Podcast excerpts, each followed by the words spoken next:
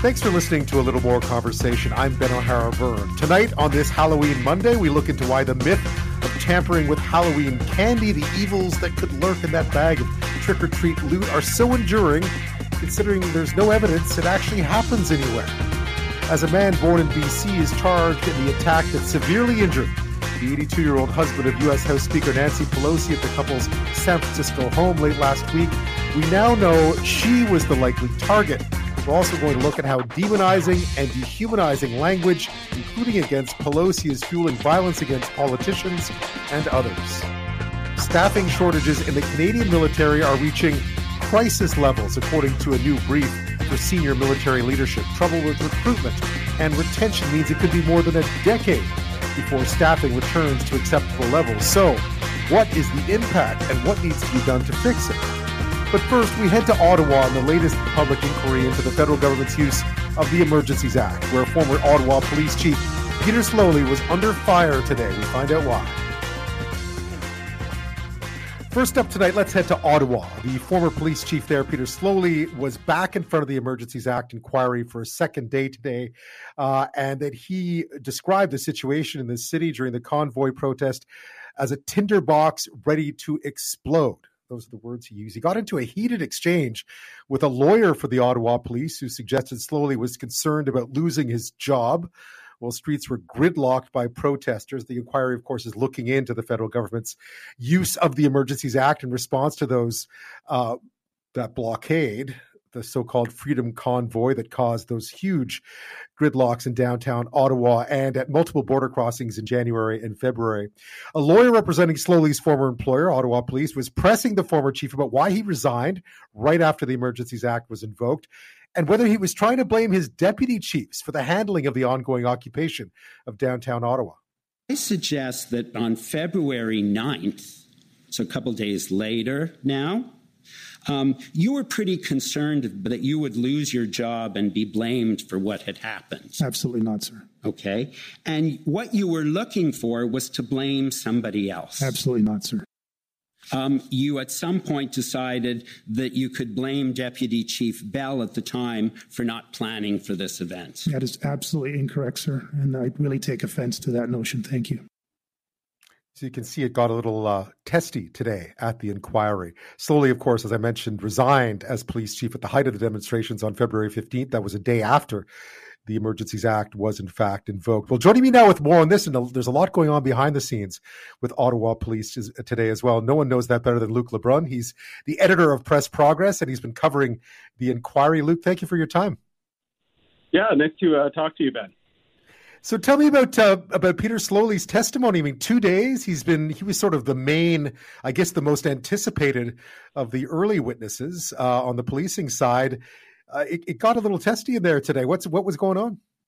Yeah, that's right. I mean, just uh, I mean, first of all, I mean, Sloly's been testifying for two days. I mean, I guess he wrapped up today, but I mean, he's been but clearly the longest uh, on the stand out of anyone who's been. Who's been testifying. Uh, you know, previous to this, we've heard from uh, mainly from a lot of Ottawa police and uh, provincial OPP officers basically for the last several days. Uh, but yeah, I mean, the last two days, Friday and um, and, and today, uh, you know, Sloly was on the stand. The day one was sort of Sloly's opportunity to tell his side of the story you know, through his perspective. And, uh, you know, in fairness, I do think that uh, Sloly did uh, say some things that might give the public reason to empathize with some of the challenges he was facing. You know, he was talking, uh, you know, he's just talking about how Ottawa police lacked uh, the number of bodies to respond to something the size of the convoy. Um, you know, they only had a couple hundred officers at any given time, and they were dealing with something that had, you know, several hundred vehicles in the in the streets, as well as thousands of people in the in the streets streets. Um, you know, as well, he shared details about violent assaultive behavior was the word that he used uh, by convoy supporters, where they were, you know, actually, you know, just randomly assaulting Ottawa residents in the streets. He talked about how uh, police officers and city workers had been, you know, actually swarmed uh, overnight. Uh, there was another incident that was, you know, very strange where um, they brought in a group of uh, Indigenous elders uh, to try to uh, negotiate with a, a group of um, of uh, convoy supporters in a downtown park. and uh, basically the the you know Algonquin elders were treated badly, and he said they were they were physically attacked by the the convoy supporters. Um, so I mean, he he gave a lot of that kind of testimony on the first day. He also gave some insights into like some of the organizational problems that he, you know, objectively inherited when he came into the job. You know, Sloly was recruited. Um, you know, to bring in culture change in the Ottawa Police because they were dealing with a lot of, you know, toxic workplace issues, workplace bullying, sexual harassment, racism, that kind of a thing. And, uh, you know, Sloly was Ottawa's first black police chief. And, Yeah, he- um, you know, he Yeah, felt came from that, Toronto, right? Yeah. Yeah. yeah, that's right. Yeah, and you know, he felt that he was being actively sabotaged by people within the Ottawa Police Service. So that was kind of the first half of uh, you know Sloly's testimony on on, Yeah. on Friday. It's interesting, interesting to get that perspective. I mean, clearly, clearly, we were watching a dysfunctional police force at work. Uh, it was interesting to find out why that dysfunction may have been. Today, though, he got challenged on his version of events, though. Yeah, that's right. And so, I mean, you know, on day two, he's being cross-examined, so that's the opportunity for some of the other parties that have standing to, you know, poke holes in his, his story. And, you know, certainly there were, you know, at one point, uh, you know, he was, uh, he basically threw his number two under the bus and, and accused them of, uh, Deputy Chief Ferguson, basically accused her of, uh, you know, making dishonest statements and notes, uh, trying to kind of build up a case that he was the one to be blamed. So there's a lot of finger pointing going back and forth. Uh, there's kind of a bizarre moment where uh, Sloly was, you know, asked about statements that he made where he was uh, basically threatening to cut off um, another officers a part of their anatomy, which uh, you know is the family Right, show, so I won't get into it. But you know that Yeah. that kind of stuff was what we heard uh, today, um, and then also too there was uh, there's a lot of uh, testimony relating to um, a public relations firm called Navigator, as well as um, another firm called ASI, which does sort of uh, public opinion research, that kind of stuff. And Ottawa Police, we learned today, actually paid hundreds of thousands of dollars to these PR firms to try to give them, um, you know, advice on how to, you know, what kind of messages to give the public about what was going on uh, during the During- convoy. There was, yeah, during there the convoy. yeah, they yeah. there spending was this one money during the convoy. Wow. yeah. Yeah, there was one moment actually where uh, they were talking about how, according to their research, you know, if the police moved in and cleared the streets, you know, they'd get a 10% uh, boost in support from people downtown, but outside of downtown, they risk getting a 50% hit, uh, you know, which is just a really bizarre kind of way to uh, to run It a is. police force and enforce laws, right? So, I mean, what you what sounds like what you're describing, Luke, and this happens to lots of big organizations, that Ottawa Police basically turned into this sort of, you know, this this this wasp's nest of a place, uh, Yeah. where you know public reputation was more important than doing the actual job, and everyone was out to stab each other in the back, and we saw the results of it when the convoy showed up. Yeah, exactly. And I mean, uh, I mean, in the days leading up to Sloly's testimony, I mean, we were hearing from, uh, you know, from other police forces that were talking about how whenever they talked to Ottawa police, it was obvious to them that there was constant infighting. There's this one anecdote that I, I personally find quite, uh, you know, quite shocking to hear about. But basically, uh, you know, in downtown Ottawa, there's a really key intersection called, uh, it's basically Rideau and Sussex. Right, and uh, they've mobilized about 400 police officers to uh, basically they were planning a police operation. They were going to clear the intersection. They had intelligence saying that there was a, an extremist group from Quebec that had basically marked that as their territory and were kind of you know treating it like their their turf or whatever. And um, you know ba- basically Ottawa police were just arguing with one another over who was in charge, nitpicking each other's plans. You know, they're just kind of being, you know, really uncooperative with one another. And uh, they ended up, after mobilizing 400 officers, you know, they just canceled the plan and never actually cleared the intersection. So, you know, these were the kinds of problems that were going on behind the scenes that the public didn't hear about, uh, and we're now learning about during the uh, during the inquiry.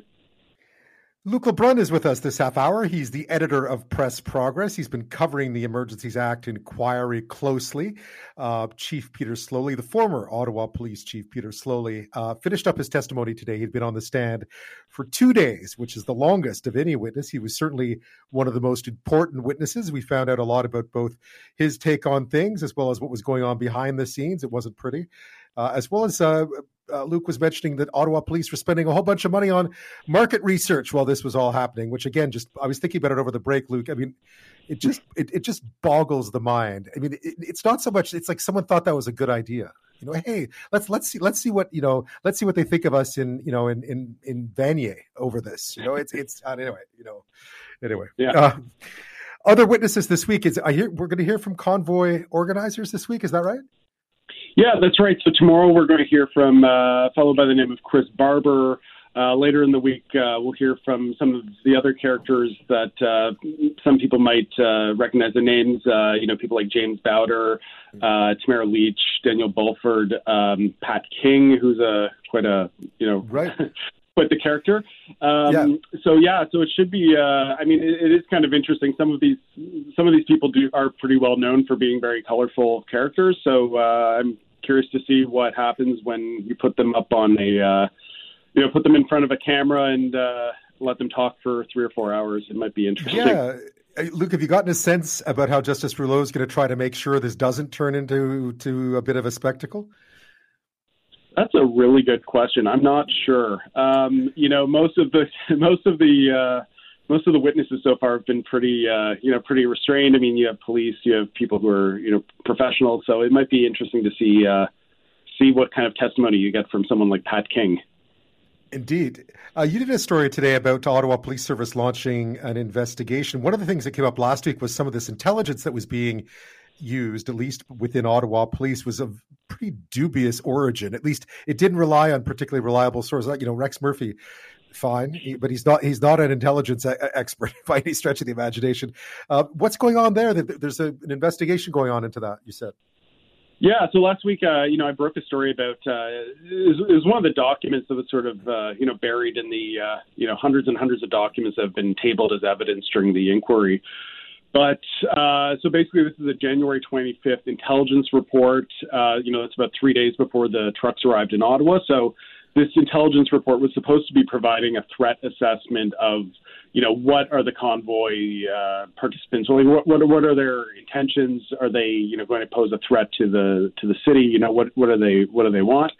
And um, you know, the report contains a number of strange things, as you just mentioned. You know, it, it, it at one point expresses sympathy for protests against um, COVID nineteen public health rules. It mocks local community activists at another point, and then, uh, as you say, you know, they they quote extensively a National Post opinion column by Rex Murphy um, as intelligence on like what the motives of the of the convoy supporters are. Um, so, anyways, you know, I, I put that out. I, I showed it to some national security experts who have are familiar with you know these kinds of intelligence reports, and they all said this is really unprofessional. They kind of questioned like who is this person who who put it together because it seems pretty biased. You know, it just contains a lot of you know unsubstantiated opinions and editorializing and that kind of a thing. And um, so I put that story out last week, and then shortly after, I started getting uh, tips from people who were pointing me to uh, social media posts by the uh, intelligence officer for the Ottawa Police, who was, the, you know, the person in charge of this, uh, you know, gathering this intelligence prior to the the convoy's arrival. And um, I, there were a number of, you know, basically a number of comments posted on LinkedIn, uh, specifically where this person is LinkedIn, really? yeah, LinkedIn of all. Yeah, that's right. LinkedIn. LinkedIn's the one uh, place you don't express an opinion generally. Yeah, exactly. Yeah. yeah, the professional networking, uh, you know, thing, looking for jobs and that sort of stuff. Right. Um, so, anyways, on LinkedIn, this, uh, you know, this Ottawa Police intelligence officer. Um, I mean, it's under their name, and we we asked them, and they didn't deny it was them. But you know, under their name, uh, like these screenshots show this person um, ranting about how school teachers are Marxists indoctrinating children, uh, ranting about you know pronouns and diversity and inclusion policies, and you know how the federal government is you know promoting diversity and inclusion, that kind of a thing. And uh, so I brought that to the Ottawa Police, and their response to me was that uh, their professional standards unit is now reviewing the postings and taking a closer look at uh, at the officers. So we'll see if that turns into a you know a formal investigation or, or what comes of that. Luke, uh, fa- it was a fascinating article. Uh, and uh, thanks so much for your time. I mean, I look forward to see what happens the rest of the week, and I'll be watching when uh, when the convoy organizers start taking the stand. It should, as you mentioned, there are a lot of colorful characters in there, so we'll we'll see how uh, Justice Rouleau manages to keep it all under control. Luke, thank you so much for your time tonight. Yeah, thank you. Have a good night. Halloween usually means at least a few tales out there about the dangers of tampered with Halloween candy, or somehow people slipping drugs into kids' bags, or razor blades and apples, all that stuff. I mean, those stories have been around since I was trick or treating back in the in the 70s. Well, last week we spoke with Sylvain Charlebois, as I was mentioning at Dalhousie University. He he found that more than 80% of parents will check their kids' Halloween bags for many reasons.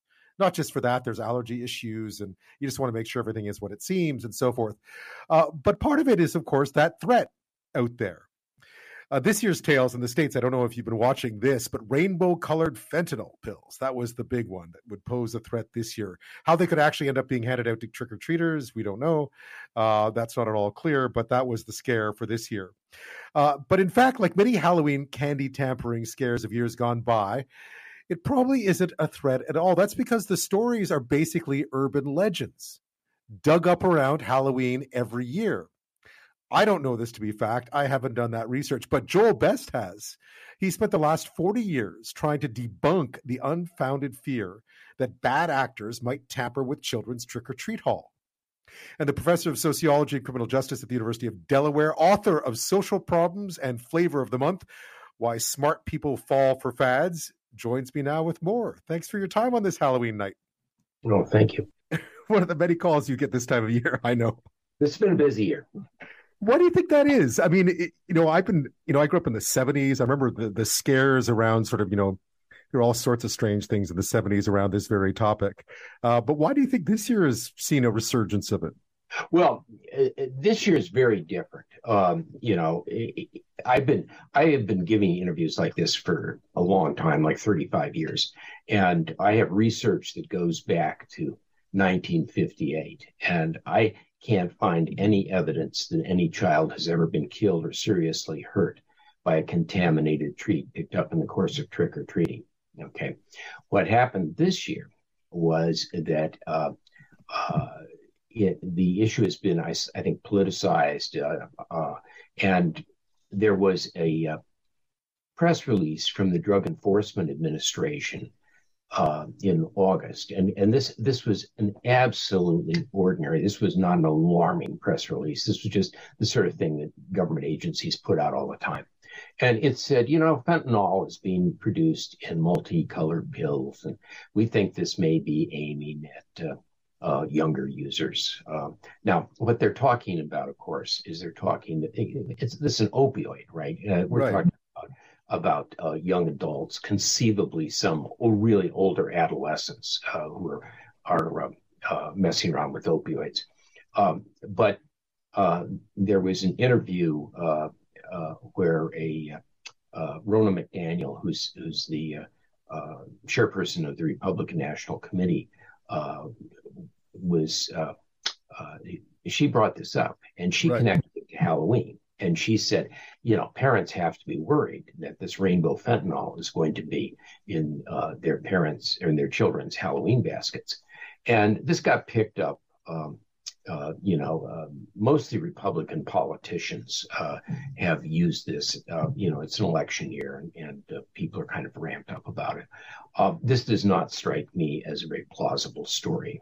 I don't think drug dealers are in the business of giving away their drugs in particular, they're not likely to give them away to elementary school age children who, you know, if they were to get addicted, would not be able, you know, they don't have any money. Yeah. There's no way that you're going to uh, make a profit from them. And um, so I, I, think this is kind of a, an alarmist thing, but uh, people are uh, are agitated about this, and and there've been a couple of incidents where uh, there been drugs seized. Uh, in one case, they were in uh, a big plastic box that you store Legos in, and, and in the other, uh, uh, they were actually they actually been bagged as as uh, candy, and they were being taken through the screening at, at um, the LAX airport. And you know that that doesn't mean anything. I mean, you know, when drug dealer drug dealers are constantly trying to to conceal the uh, the goods as they move them around, you know, and and uh, they, uh, Uh, you know, we've had decades of stories about drugs hidden in dolls on airplanes and so on. Yeah. So, you know, so, also, so I don't uh, we yeah. worry about this. And how many drug dealers put up pumpkins for Halloween? I mean, it, it's a part of it. I mean, the part of it sort of defies belief. At the same time, you know, it, it, it's I mean, you've been doing this for a long. What do you think it is? First of all, you got interested in it for exactly this reason, right? Because there yeah. was this idea that everyone's like, "Well, of course this is true," and you're like, "Well, wait a second, is it?" Yeah, yeah, that's right. That's right. It it just seemed to me I could not, you know, uh, I couldn't imagine why anybody would do this. Uh, you know, what is the point of giving uh, tampered treats to uh, trick or treaters? And it just seemed to me like it was really implausible. And so I uh, uh, and and people, I would say this to people, and they would just get outraged. They would they would say, "Of course, everybody knows this is true." And so finally, I just decided to look at the press coverage because I thought if this is happening, the press would surely be covering it. And there aren't there just aren't any stories. Um, uh, you know, uh, even in particular, no stories about anybody being seriously hurt.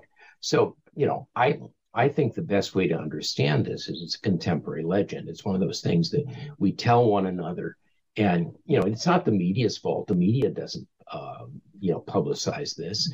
Uh, this is just something that we do to ourselves. We tell one another, "Oh, you got to watch out and be sure and inspect your kids' treats, et cetera, et cetera."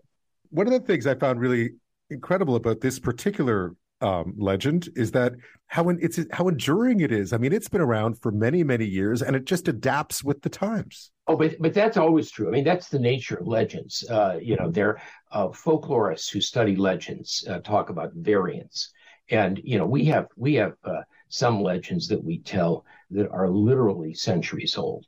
Uh, so this, you know, we we want to be scared on Halloween. We don't believe in in ghosts and goblins. Uh, we believe in criminals, and so right now we're telling ourselves stories of criminals, and and uh, that's um, you know I think that's perfectly consistent with what Halloween's supposed to be. You know, the the thing that strikes me about this is this is the very best thing in the world to be afraid of. Okay, and the reason I say that is that you know you are imagining that down the block there's somebody who's so crazy they poison little children at random, but they're so tightly wrapped, they only do it one night a year. Okay. And so you can, you know, you can manage this. You, you can decide how you want to manage it. Uh, you know, I'm sorry, kids, you can't go trick or treating. I have to go with you. We're only going to go to the houses of people we know. We're going to go trick or treating in the mall. We're going to go trunk or treating in the church parking lot. You know, whatever you want to do. You're right. And then on, on November 1st, the family gathers around the breakfast table and you count noses and everybody's still there and you can say we don't have to worry about this for another 364 days okay what a great thing to be afraid of Joel, are you surprised you're the only person who's really sort of spent a long time digging into this? And again, to repeat, you've spent years looking for evidence that this is actually happening and have never found any. Yeah, well, you know, I I, I spend an afternoon every year doing right, it. Indeed. you know, I just go through through this year's press coverage, and I have yeah. a big table, and I I just add this year's data to it. Um, so it's not like I've devoted my whole life to this. you wait every but, year for this day. Yes, I know. Yes. Yeah, yeah, yeah, yeah. So I, have got this penciled in for you know maybe Wednesday of this week. I'll sit down and and uh, check to see what happened. But um, uh, you know, it, this this is uh, you know this is a small thing. Okay, I mean, you know, I, I I I laughingly tell people I'm the world's leading expert on poison Halloween candy because I'm really the only one. Because who yes. else is going to bother doing research on this? And and I don't think there's a better way to do research than the way that I've done it. And so I don't think there's somebody out there saying, "Oh, he really missed the boat. We need to go at this from an entirely different angle." Yeah, no, I agree. There's been no, you know, yes, in, indeed. Do you think this year, because it's been politicized, I mean, so much has been politicized, but do you think that adds uh, a little more wind in the sails of these of these enduring well, myths? I, you know, periodically I'll get email messages from people that will will will say, "Well, I just don't believe what you're saying," you know, and that's fine. You know, nobody has to believe what I'm saying.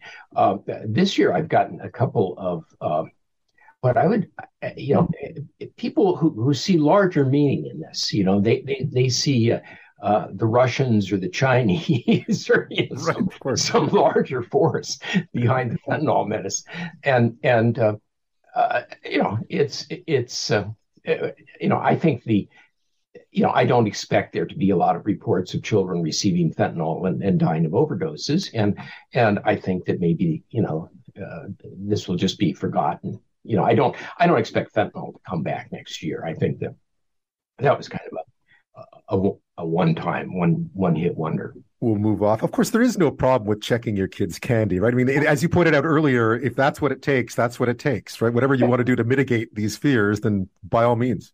Yeah, I didn't do it. Uh, you know, I done I done the research, and I believe my own research, and I thought it would be hypocritical to t- uh, test it. But you know, there was a there was a study out of I'm gonna I'm gonna mispronounce this Dalhousie. Yeah, Dalhousie. Yep, yep. Oh, Dalhousie. Uh, yep. Dalhousie University last week that said that 84 percent of Canadian parents check their kids' candy. Yeah, we interviewed him on Friday. okay, well, we did. Yeah. So yeah, you're right. They check it. I mean, I guess it's you know just to see what's in it. My dad used to take the chocolate bars, right? Well, so right, it was exactly. yeah. Um, Let's get that dark chocolate out of there. That's not good for you. Yeah, exactly. Yeah, there's who put the Toblerone in there. You know, that's the. Uh, um, we tell ourselves stories about any of these. They sort of it's sort of the human condition to try to be uh, a little more a, a little more risk aware than you probably should be. That's right. That's right. Yeah. Well, and, and that that probably worked well for us evolutionary, you know, evolutionarily. You know, we yeah. uh, we we kept our eye out for that leopard, and it, and that was the people that didn't keep their eye out for leopards got got eaten. This is a bit different, though. this is a bit different. well, it's it is. Uh, but it, again, but it's been must have been a last last question for you. It must have been rewarding to do this over all these years because it is a fascinating subject.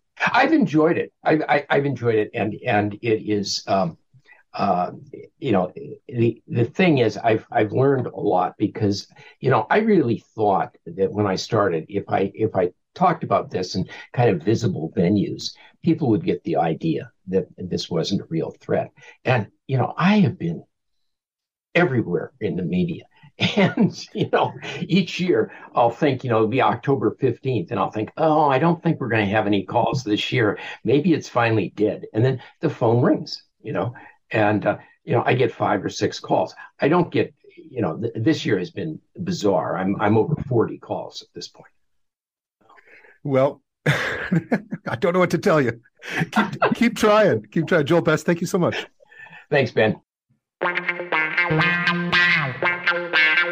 So we found out today that uh, we think we knew this already. The man who uh, went into the home of House Speaker Nancy Pelosi in San Francisco, attacked her husband, uh, allegedly with a hammer, has now told police she was the target. He wanted to take her hostage. Uh, David DePape has been charged with two federal crimes. Um, again, her 82 year old husband, uh, Nancy Pelosi's, that is, is recovering in hospital. He was attacked with a hammer and seriously injured. Those charges today. DePape, of course, has a Canadian connection. He was raised in Powell River, BC, before moving to California some 20 years ago. Uh, he had been posting memes and conspiracy theories on Facebook about COVID 19 vaccines, the 2020 election, the January 6th attack on the U.S. Capitol. Uh, but the attack on Pelosi or the attack on her husband and with her as the target does confirm that a lot of this language that's being used specifically around Pelosi herself, but also around others in the Democratic Party specifically, dehumanizes people. Um, it opens the door for these sorts of attacks. There are other issues at hand here, no doubt, but the dehumanizing language, um, the demonization of Pelosi herself has caused a real issue. With more on that is Wendy Via. She's the co founder and president of the Global Project Against Hate and Extremism. And she joins me now. Thanks for your time. Thank you for inviting me. We've been learning more about what happened uh, late last week in San Francisco today. There's a charge sheet out. Uh, we've had the weekend to think about it. Um, what's what's what impression has it left on you that this attack on Nancy Pelosi's husband, and also that we now know, according to the charge sheet at least, that the suspect very much intended to hold Nancy Pelosi hostage. Really, that's what's coming out. I know it's it's quite frightening. I think that it's not surprising. It, it it was not surprising that we had an act of violence, and it was not even that surprising that we had an act of violence against you know um, a political leader. What was surprising to me is that they that this man was willing to attack a family member, even after learning that uh, Nancy Pelosi was not present. It's it it speaks to in my mind, it speaks to sort of a desperation of the people who are convinced that still the 2020 election was stolen and that the Democrats are doing all they can to destroy the country and the Constitution. It, and again, we talk about this every single time. And I mean, you, you know, we talk about this every time it happens. What is it going to take for for this to stop? I mean, I, I don't want only want to blame one side, but a lot of this, the the anti Nancy Pelosi stuff is clearly one sided. Um, the idea of, of fomenting violence against her, we saw it on January 6th, is clearly from one side. What's it going to take for this to stop on both sides, but specifically when it comes to uh, the far right and their sort of preaching violence in the in the aftermath of the 2020 election? I think it's going to take a couple of things. And while certainly there have been uh, violent incidents from far left, primarily, you know, years past in uh, ecology and that kind of thing, we cannot deny the fact that uh, let's go with 99% is coming from the far right. And it has moved into a level of extremism that the country did not have six or seven years ago.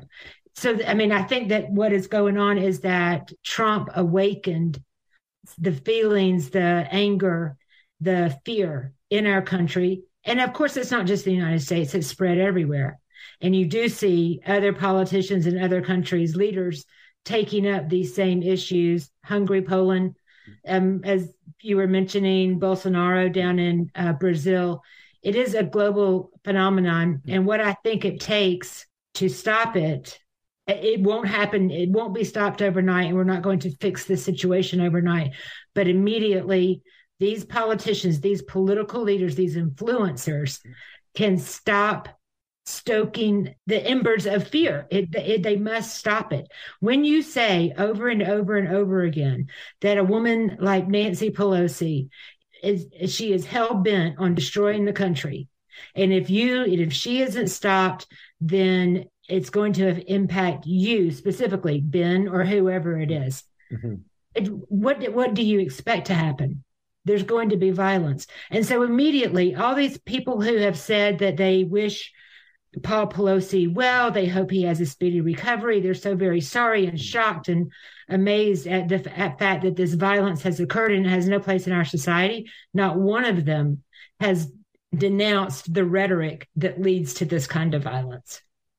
Given where you sit, what's your what's your sense of where this is going? I have to tell you that right now I feel like we are sort of we're just in this terrible waiting room until next Tuesday when the elections in the United States are are held. One thing, I mean, obviously, I fear for the United States. I'm American, and we do a lot of work here, but we do a lot of work transnationally. We've done work in Canada, and what I fear is the effects of the United States on other countries. We've seen it. I mean, there's just no question that the extremism is exported. I do fear for our democracy. Like I, I I don't want to be um, hyperbolic about it. Yeah. yeah. But today, I'm afraid for what's going to happen next Tuesday. Afraid because of how people will react if they lose.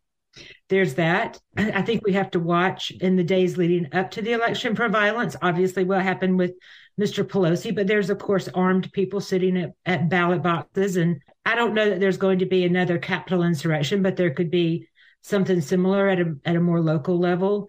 But more frightening than that, well, I should say equally frightening to that, is how our democracy will be fundamentally changed at the state level, which it will take a generation to fix that. You know, for a Canadian watching uh, the U.S., and you know, I remember back to Bush and Gore and all the times that things were, you know, it hasn't always been smooth.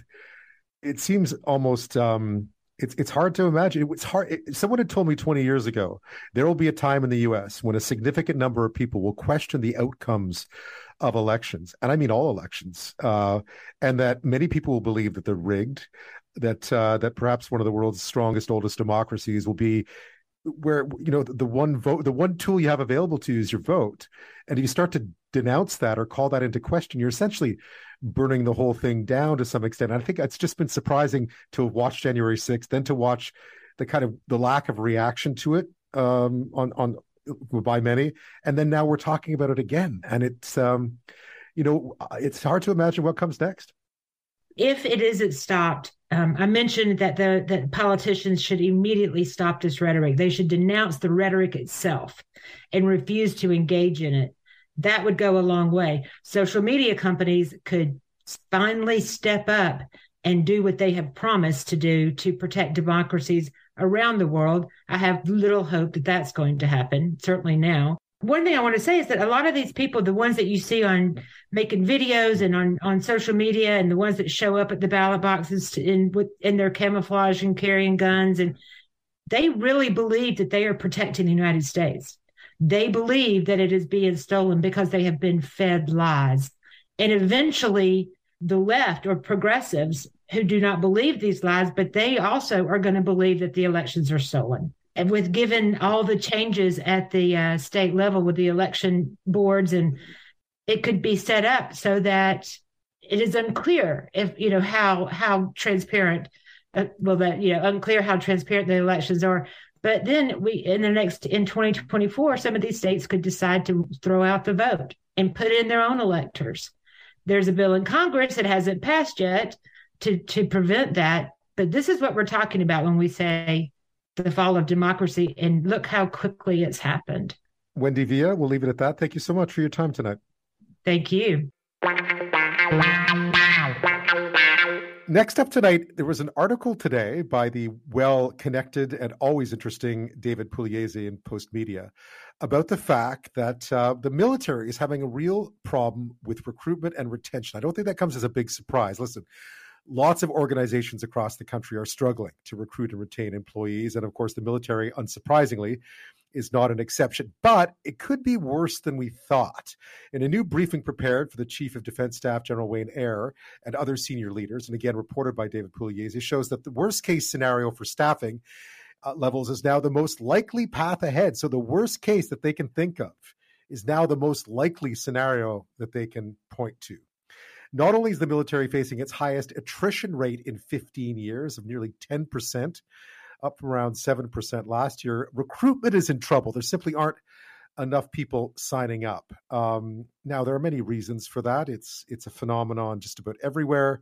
Uh, there's, of course, been some really bad press for the military of late in and around culture, including sexual harassment claims and so forth. And that obviously has hurt recruitment, uh, rightfully so to some extent. They know this. They're trying to fix it. They believe that, you know, they're in the process of trying to fix it. They also have a plan to try and uh, rebuild and draw more people in, retain more, recruit more, and so forth. Now, apparently, that was supposed to take eight years to work its magic, but the briefing warned other senior leaders and Eyre that's likely to take another three years beyond that. So, not for another 11 years does the military think they're going to be back where they need to be as far as recruiting is concerned. And that's and that's a big deal when you think about just how much we rely on the military for so many different things now, whether it be responding to emergencies domestically, uh, such as in Atlantic Canada with Fiona. There's talk now of sending potentially sending soldiers to Haiti to try to take care of what is a very dire situation there. But are we simply stretched too thin? We're training people in, in London, in in the UK rather, for fight to fight in Ukraine. We're in we're in the Balkans or the Baltics rather. Um, you know, we have people all over the place. Do we have the do we have the personnel to do it? It appears we're in trouble. And of course, it affects not just quantity, but also quality. So, of course, there's a shortage in mental health, military health related jobs. Uh, there's a shortage of health related job or professionals everywhere right now. Aviation technicians, air operations rules, they're in trouble. Army telecom, cyber operations positions, of course, they're in, heavy, in high demand. So you can imagine they have many uh, options that aren't necessarily just the military. Uh, how do you fix it? They've been looking at a few things around improved advertising for recruitment. I'm not sure those really work. Um, but there are many, many options on the table. Joining me now is Richard Shimooka. He's a senior fellow at the Macdonald Laurier Institute. Thanks for your time tonight. Thanks for having me. So, uh, we're seeing something. I mean, this is a bit of a, a cry for help, I would expect, but uh, we're seeing some serious issues, and I don't think it comes as a big surprise. There are serious issues with recruitment right across the spectrum these days. One can't imagine the military would be any different. But how would you qualify what's going on? There's no other word for this except crisis. Uh, and I think the comments of the chief of defense staff, Wayne Eyre, really kind of emphasized that the Canadian forces have had periods of basically under retention and, and sort of similar lack of lack of personnel, uh, specifically in the late 1990s. This one seems to be far more acute and uh, far more uh, problematic for its ability to sort of generate the forces it's required to undertake its both its domestic and international commitments. And, and I think everywhere you look uh, across the armed forces, uh, the effects of this manning crisis is is really significant, and and, and for the chief defense staff to go and make this comment should be pretty telling to the public of how bad it is. Yeah, and I guess we're seeing it, seeing it at both ends, right? They're having trouble recruiting and they're having trouble retaining as well. Absolutely, and I think there's there's some linkages on both sides of that problem. Uh, I think that some of the issues that we see with the sexual harassment issues that have kind of emerged, the efforts to sort of reform the Canadian Forces culture have have sort of really caused issues on both sides, as you say. So so there's that. Uh, COVID is also we it's it's apparent in almost every workplace uh, that we see. You know, we talk about the Great Resignation. I I see that within the Canadian Forces as well, but underlying that is some some pretty significant problems with with the Canadian Forces.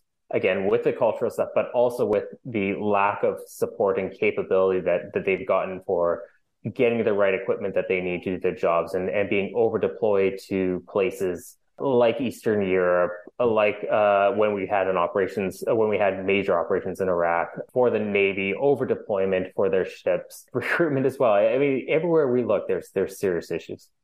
So this is something that's a bit of a hangover issue too. That the people who are already there, and I know, I mean, I'm in Victoria. There's a naval base here, obviously, uh, where yeah, I mean, people were leaving because they were actually they were already recruitment issues, so they were already being overstretched and having to do longer periods of uh, of duty than they would expect. So I gather this has sort of been a a, uh, a problem of a, of a it's been a snowballing issue now for a while.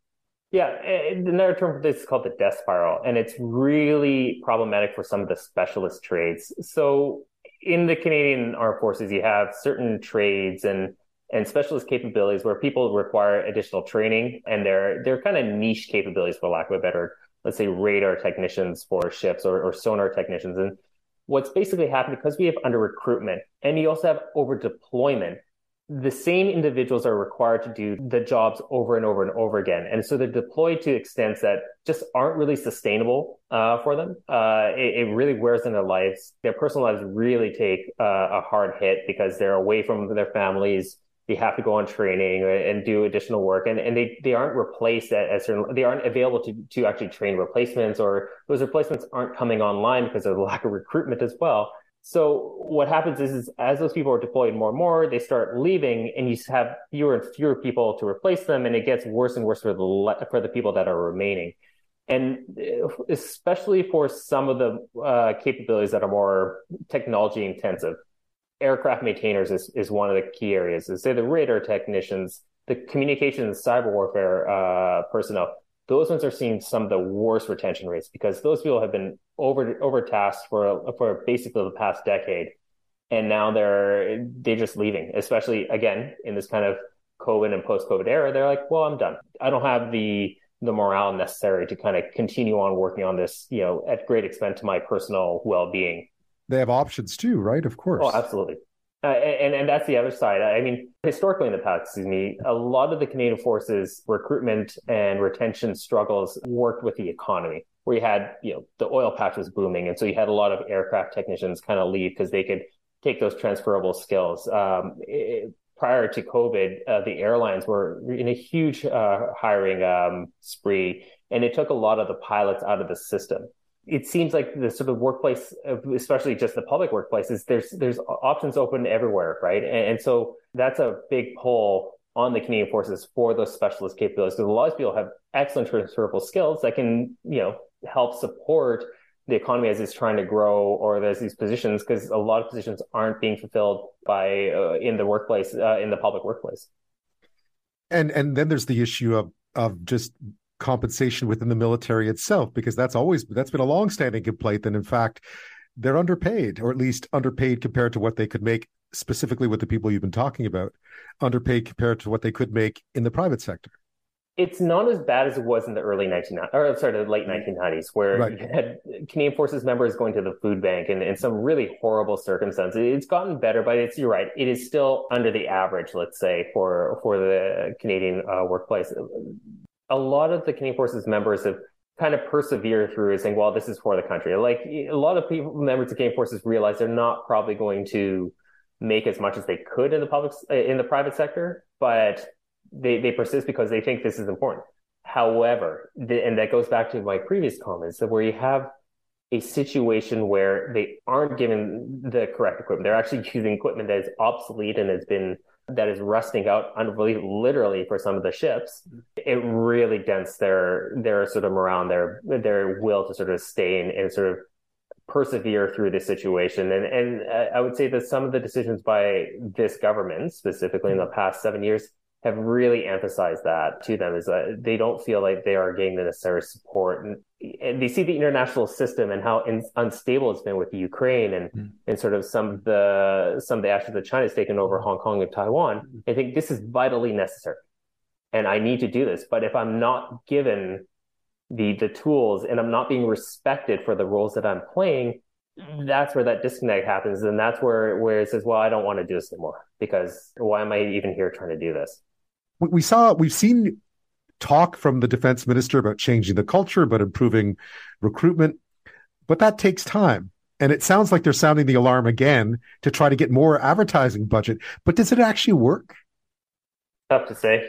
Uh, there's so many factors that are involved at any one time. If we look at the late 1990s, we had a similar sort of situation, although there were the causes for it were significantly different. Part of it was we are trying to draw down after the end of the Cold War. And at that time, what really sort of put an end to the crisis was actually the war in Afghanistan, mm-hmm. where as a result, you had a lot of people sort of want to come in and serve because they saw this as an important you know, response after uh, 9-11 and whatnot. Getting away from those kind of, you know, black swan events, as they're, as they're called, the ones mm-hmm. that we can't really anticipate. Uh, there's, there's multiple issues at play that sort of are affecting both recruitment and retention. And the biggest issue that Wayne, uh, the chief defense staff, laid uh, put forward is to say that we we are overtasked, given how many requirements we have both internationally and domestically. We just cannot sustain this level of troops. And one of the first steps was to say, unless it's unless it's essential, we're not going to do it. So that's that's a lot of ceremonial duties are being cut and whatnot. I think it's really curious right now where the government is considering a mission to Haiti basically two weeks after the chief of defense staff says we can't do any more. That's the kind of thing that I think really causes issue or the friction where, where you just, you know, we cannot deploy, we cannot uh, add additional work. When we're talking about the Navy, we only have a certain amount of warships available, right? If we keep overtasking them and we're not judicious with the use of these actually starting to get really worn down warships, we're going to be unable to actually deploy anywhere in the future. So really husbanding the amount of forces that the Canadian Forces puts out uh, on an operational basis on 81 days is a pretty key uh, issue that they have to watch for. Because that that that can that can do a lot for the recruitment. That that's again the specialist capabilities that those individuals if they're overtasked they're not going to be around to train right? It, it interrupts training regimes. It interrupts every part of their sort of operation. So that's a that's one of the uh, key parts. And I think the chief was trying to lay out publicly, like, please do not send out any more. If you're going to consider like increasing the Latvian brigade or, you know, increasing our training mission to you, you be aware that that's going to, you're going to pay the price later on. So that's one. Going back to recruitment, working culture, I think part of the issue, and you, you talking with a lot of people at the forces who are retiring or they're leaving, is that I think some of the cultural programs just aren't hitting the mark. They're, they're very much designed for the public service in general, whereas the Canadian Forces is a very unique culture. I, it has to be because you're sending soldiers, uh, airmen, sailors into harm's way. They have to have a very strong esprit de corps. That's not to say that sexual uh, harassment or other pernicious acts are, are should be disregarded. No, absolutely not. They need to be fixed, and I think that is also a problem. But you have to do it in a way to fix those issues, but without alienating people in the forces, because that is happening as well. You, see a lot of in the exit interviews, a lot of discussion people, they're, they're, they're just, they don't feel that it's really addressing the issue.